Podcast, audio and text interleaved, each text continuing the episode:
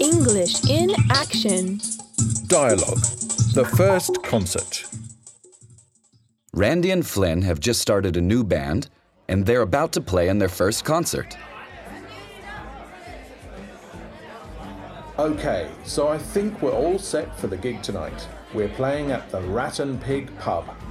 The Rat and Pig? That sounds glamorous. All the greats have played there. So I've rented the instruments, amps, and microphone. And I've hired a strobe light, some lasers, and a smoke machine. We don't want lights and smoke, we want minimalism. The music needs to speak for itself. But we also want to put on a great stage show, especially as your songs are so bad. Hang on, my songs are really catchy. Oh, yeah, they're great. Okay, look, how about one strobe light, but no lasers or smoke? Okay, I hope there's a green room where we can hang out backstage, you know, with free snacks and beer.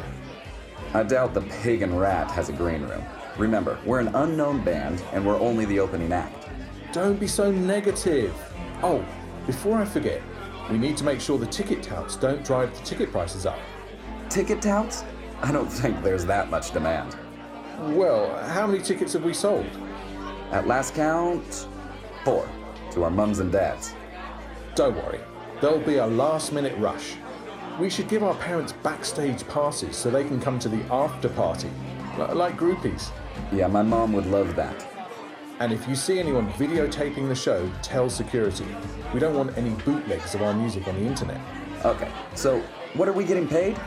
Um, nothing, we're paying the pub. We're paying the pub? Are you nuts? It's okay, we'll make money from the merchandising. I've printed t shirts and caps with our name on. Okay, here's a copy of the set list.